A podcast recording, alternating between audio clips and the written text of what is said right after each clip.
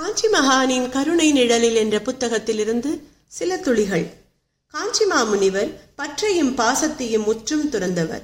ஆனால் தாம் ஏற்றுக்கொண்ட கடமையை தவறாமல் நிறைவேற்றுவதில் எவ்வளவு தீவிரமாக இருந்தார் என்பதற்கு இதோ ஒரு சான்று.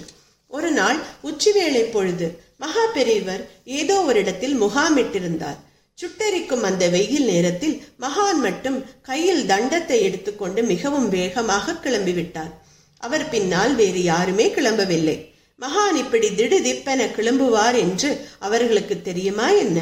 மகா பெரியவர் எங்கோ புறப்படுகிறார் என்பதை தாமதமாக அறிந்த மடத்து சிப்பந்திகள் வேகமாக பின்னால் ஓடி மகானுடன் சேர்ந்து கொண்டார்கள். சுவாமிகளுக்கு குடைப்பிடித்துக் கொண்டே ஒருவர் ஓடிக்கொண்டிருந்தார் ஏனெனில் பெரியவாளின் வேகம் அப்படிப்பட்டது. அவரது நடையே ஓட்டமாகத்தான் இருக்கும். அவர் எங்கே சென்று கொண்டிருக்கிறார் என்று முதலில் யாருக்கும் தெரியவில்லை.